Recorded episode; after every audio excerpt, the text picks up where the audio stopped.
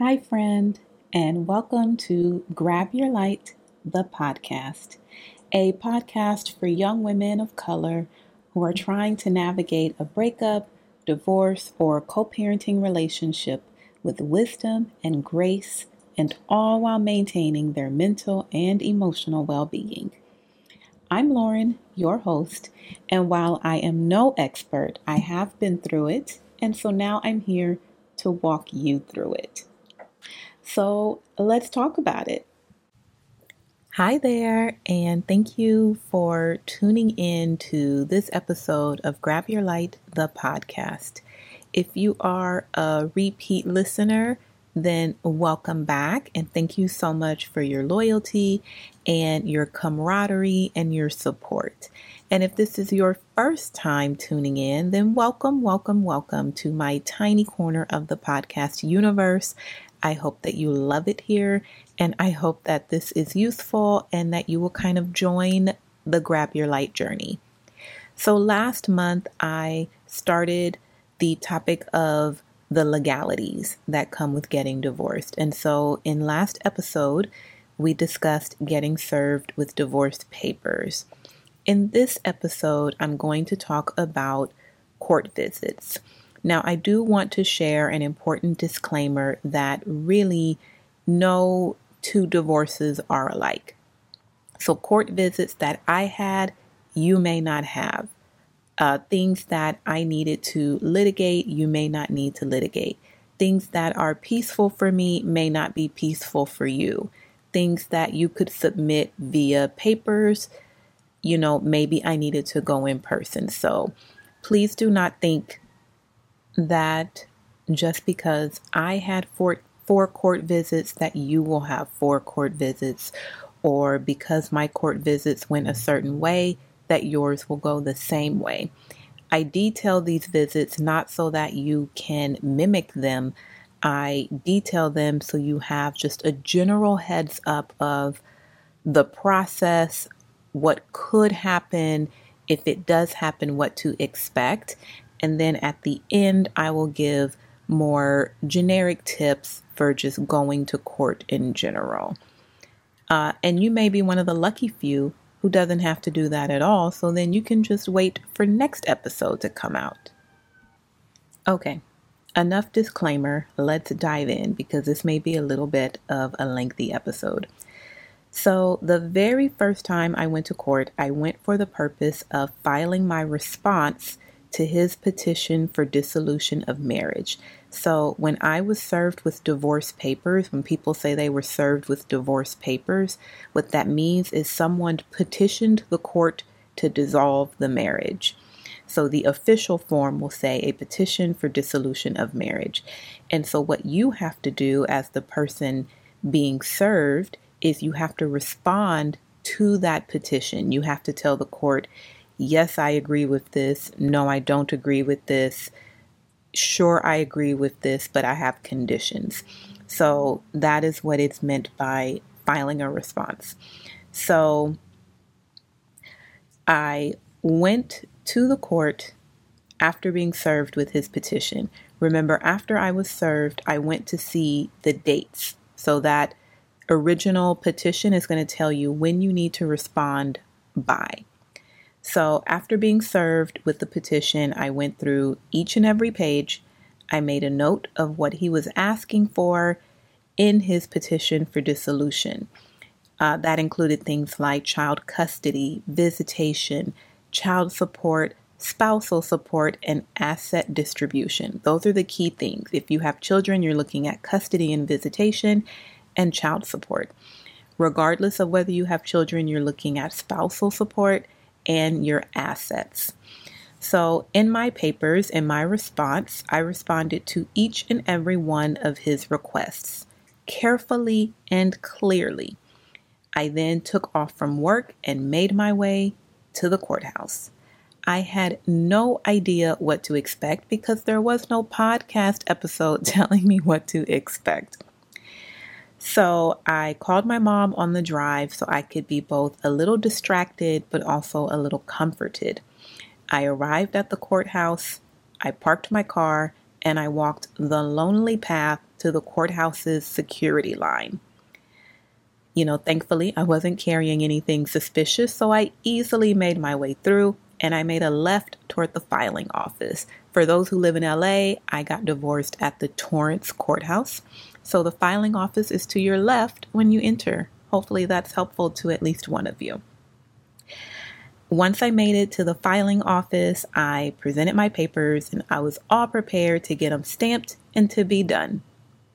Except, except because there's no way this is going to go perfectly smoothly, right? I was completely unaware that someone had to pay for this divorce. The papers, the manpower, the time, whatever else.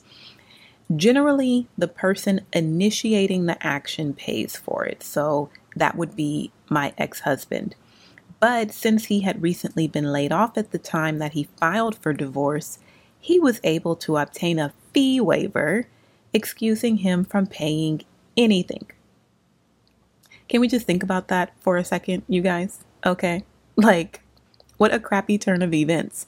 I'm not even the one who wanted to get divorced, yet I had to pay for the divorce. I was angry about that one for a long time.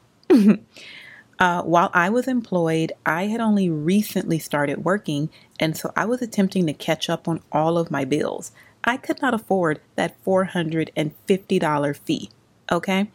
I asked for a fee waiver, I completed it, and I was told that because I was employed and making above the poverty guideline, that my fee waiver would have to be approved by a judge.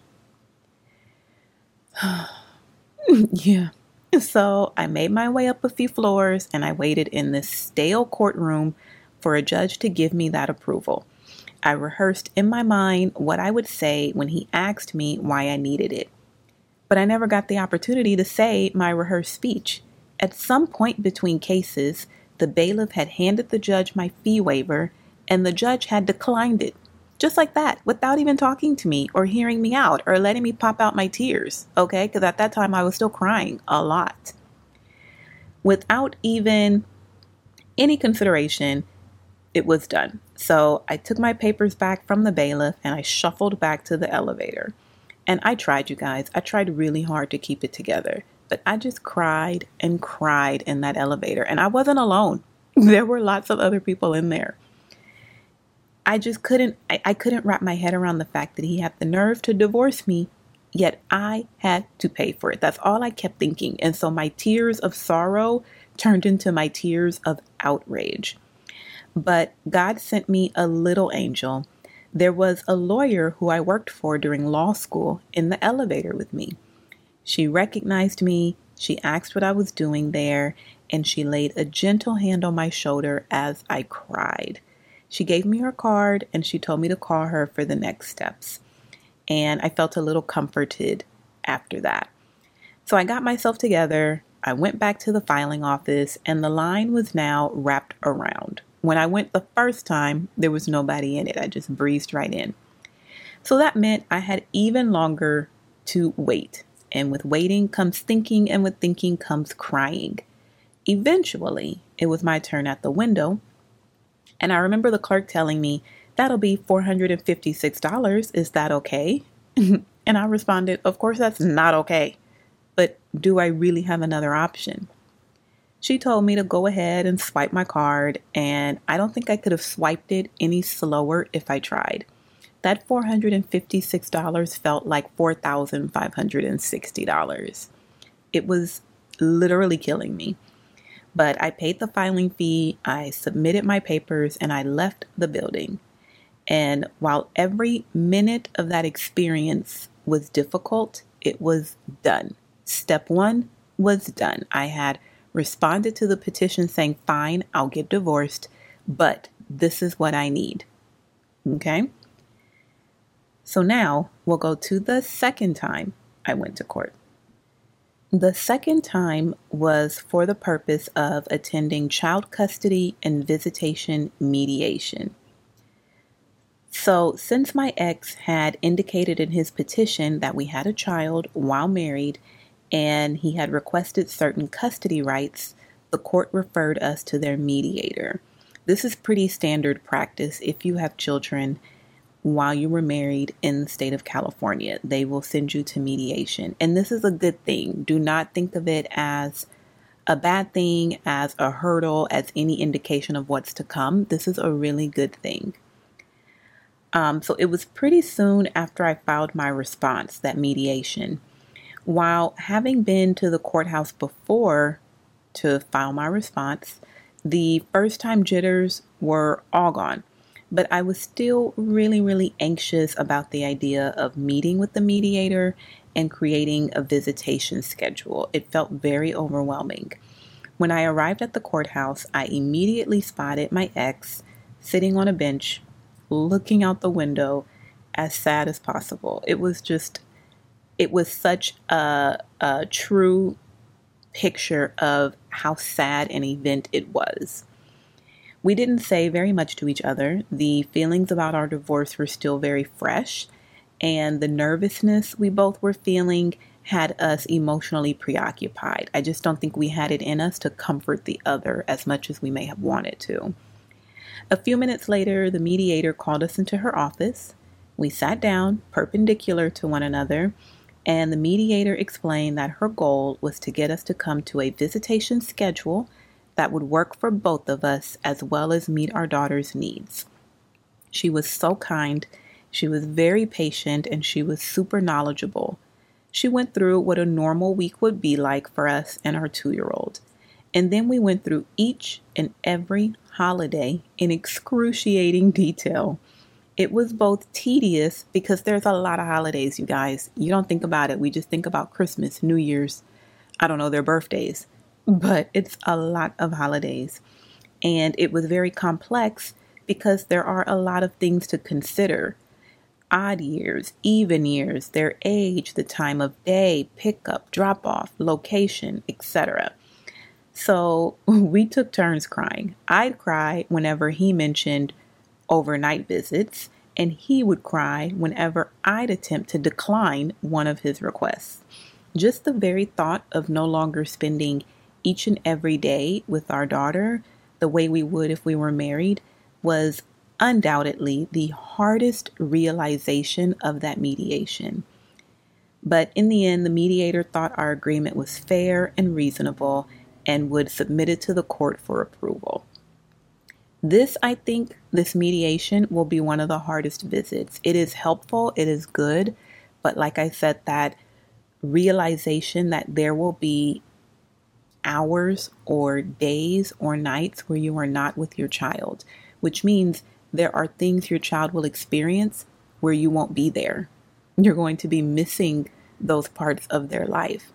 And that is what that mediation really brings home. And that I think is what can be so difficult to accept, you know? Okay, so we got through that second visit. Let's move now to the third visit.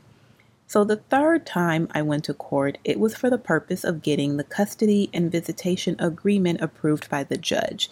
So, remember, the mediator just helps us to come to an agreement amongst ourselves. That agreement then has to be approved by the court.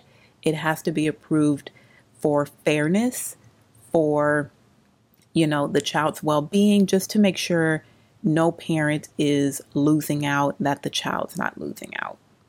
So, shortly after our mediation, we got a notice in the mail of a court date for approval of our custody and visitation agreement. I was a little less nervous that day, but I was still unsure of what to expect. I made my way to the courthouse and into the designated courtroom where I found my ex inside. Side note, he's always everywhere first. He's a very punctual person. I tend to be a very late person. So, when all these, not very late, let me fix that. I tend to be five to 10 minutes late everywhere. So, in all these stories, he's going to arrive first. Anyways, we told the bailiff who we were and why we were there, and we watched as several other couples got before the judge and they pled their cases for divorce having been to law school, I found that part pretty interesting. But it also made me a little nervous because I wasn't sure if we would need to get up there and plead our cases. And I could tell that my ex was wondering the same thing. So we waited and we waited and we waited some more. And finally, our names were called. We stood up and approached the bailiff and the court clerk. They handed us a large manila envelope, gave us a few other instructions, and told us we were free to go. So we didn't have to plead anything. We didn't have to argue a case. We didn't have to stand up and air all of our business to a courtroom full of people. It was done. We left the courtroom. We opened the envelope and we saw that our custody and visitation agreement had been approved. While we weren't excited about having to split the time, we were super relieved that another step in the process was done and done well, right? So there we go. Ava, our daughter, is all squared away. Now the only thing left is to get divorced. the fun part, right? And so that was the very last time I went to court. It was for the purpose of submitting our marital settlement agreement.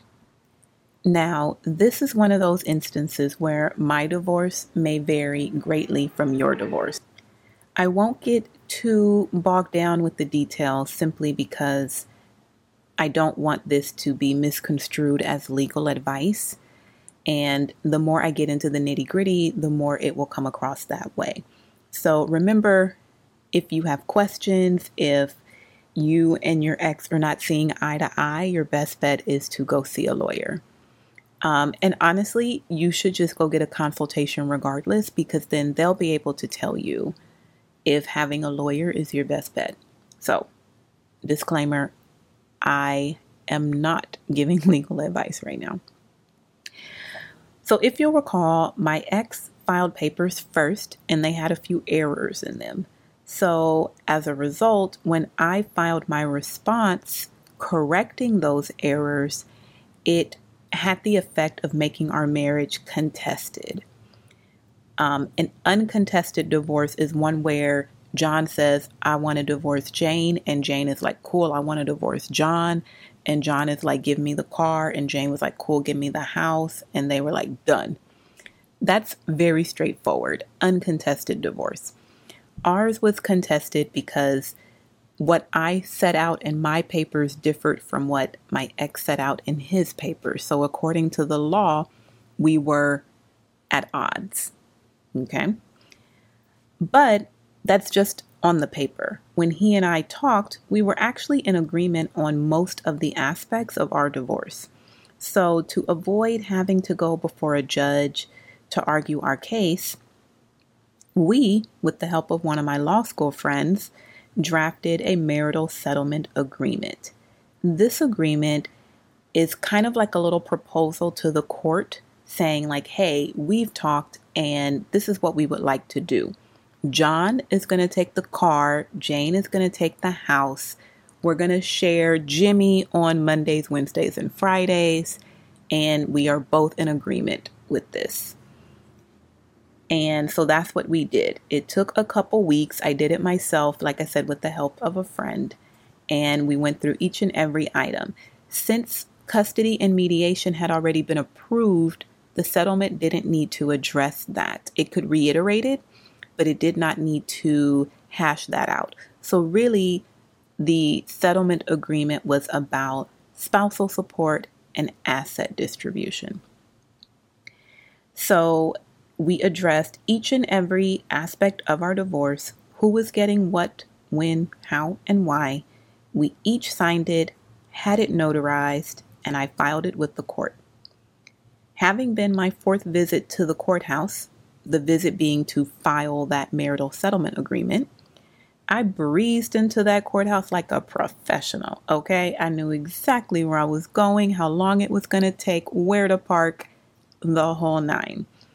I wasn't nervous, I didn't need any help, and I didn't cry. I filed our papers and I was out of there in like 30 minutes. And that was the last and final visit I have ever made to the Torrance Courthouse and for my divorce. Yours may look like that. Yours may have less visits. Yours may have more visits. Your visits may be longer, your visits may be more involved. It's really hard to say. But I do hope that me telling you about my visits gives you just a little idea of what it could be like and also takes some of the stigma and some of the fear out of it. Because as you'll note, before each one, I was super nervous. But then when I went, it was fairly straightforward and uninvolved. Like I never really had to talk much to a judge like you do on TV. So take heart in knowing it may not be as daunting logistically as you think. Now, emotionally, oh yeah, it's every bit as daunting as you expect it's going to be.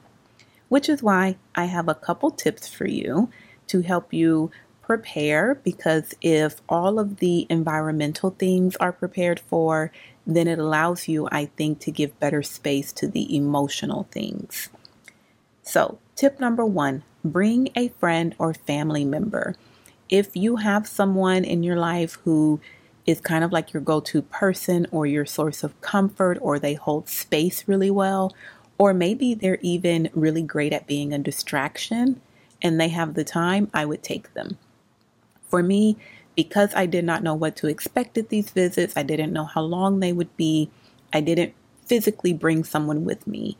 But during each visit, I was on the phone with my mom or a friend, and they were comforting me during it. So make sure you rely on a friend or family member during this time. You don't want to try to do this alone. Tip number two, which I think I also mentioned in last episode, keep all of your divorce documents in a file folder or binder. You want to keep every single document you get relating to your divorce from any entity, but especially your ex and the court. You want to keep them all together in one easily accessible place. I put mine into a file folder, like a little accordion one from Staples. Number three, bring that file folder or binder with you to each court visit. You never know what the court clerk is going to ask you for. You never know what the filing office is going to ask you for, and you would hate to delay things or look unprepared, give a bad impression, or have to return because you forgot one document. Trust me, it happens. I think when I went to file mine, they wanted something else. And I was just like, oh, wait, hold on. I got my little file folder and I pulled it out. So bring that file folder with you to every single court visit, mediation, any appointment you have that relates to your divorce. Tip number four is a very easy logistic one map out parking ahead of time. Again, what we want to do is control the environmental things so that we can have we can be fully present for the emotional things. So if you already know that parking is underground and costs $5 an hour, bam, you have your your dollars and you know. If you know that parking is behind the courthouse and it's free, perfect. If you know parking's down the street, you know to get there a little early. Map out all the logistics of the location. Okay, and if you're like me and you tend to run five minutes late, this is especially helpful to know. Tip number five dress for success. Remember, one or two of these visits, I thought I was just going to the filing office and I ended up in a courtroom, right? And while I didn't have to speak to the judge, what if I did? You would hate to be there in leggings and a t shirt or a crop top and shorts, you know? No disrespect to leggings and crop tops. But when you're going and you're trying to convince someone to give you what you know you deserve, to give you what you are worth, you need to embody that. So it doesn't have to be a suit, but just make sure you look nice. Make sure you know you're well groomed from head to toe, that you are presenting well. Okay. The next tip is to treat yourself after each court visit. Now, if you've listened to this podcast for a while, you know that for me, that usually means food. I'm going to treat myself to a nice meal. I'm going to treat myself to a nice dessert. That's my thing. So, after each court visit, I would treat myself. I would be thinking, what am I going to eat today after this? And usually my visits were in the morning, so this would be lunch. So maybe for you, it's I'm going to go take a walk on the beach. Maybe for you, it's I'm going to do yoga. Maybe it's any variety of self care things, but make sure you have something that you can do that helps center you, that helps relax you, that helps you decompress. And then my last tip is to give yourself a nice block of time. So you don't want to just like do a mad dash from work and say, like, oh, I'll be back in an hour. A, you don't know how long the visit's going to take. As I mentioned, some of them I thought I was just going to the filing office. I ended up several floors up in the courtroom. Then I ended up back down at the filing office. So you have no idea how long this is going to take. B, as I mentioned, you need to make space afterwards to decompress. You don't want to just run right back to the office. My very first visit, I thought I was going to do that. I said, Oh, I have to go to court. I'll be back in two hours. I ended up calling saying, Yeah, I won't be back in at all today. that was harder than I thought. And I, I, I need a personal, I need some personal time. So if you think it's going to be 30 minutes, block off maybe three hours. You know, you just, you want to give yourself enough time to complete the visit, but also to decompress afterwards. And then perhaps you even have loose ends you need to wrap up after the visit. You want to create time for that too. So block off a nice chunk of time for your visits. And so that is it, really. Um, I hope that this was helpful. If you have more detailed questions or specific questions about maybe what was in my response or what was in my marital settlement agreement, I would be happy to discuss that kind of one on one. I didn't want to throw all that here openly, publicly, because A, it is kind of personal information, but B, I really don't want you, the listener, to hear this and think this is something to be kind of carbon copied. But if you want to kind of run your ideas past me or tell me what you're thinking, I would love to give my feedback. And some of you have already done that, and I hope my feedback was helpful. So, thank you so much for listening to an episode of Grab Your Light, the podcast. If you enjoyed it, please tell a friend and leave a review on Apple Podcasts. And don't forget to follow the podcast on Instagram so we can become friends. Have a great day, week, and month. And I hope you'll tune in next week for the next part. Bye.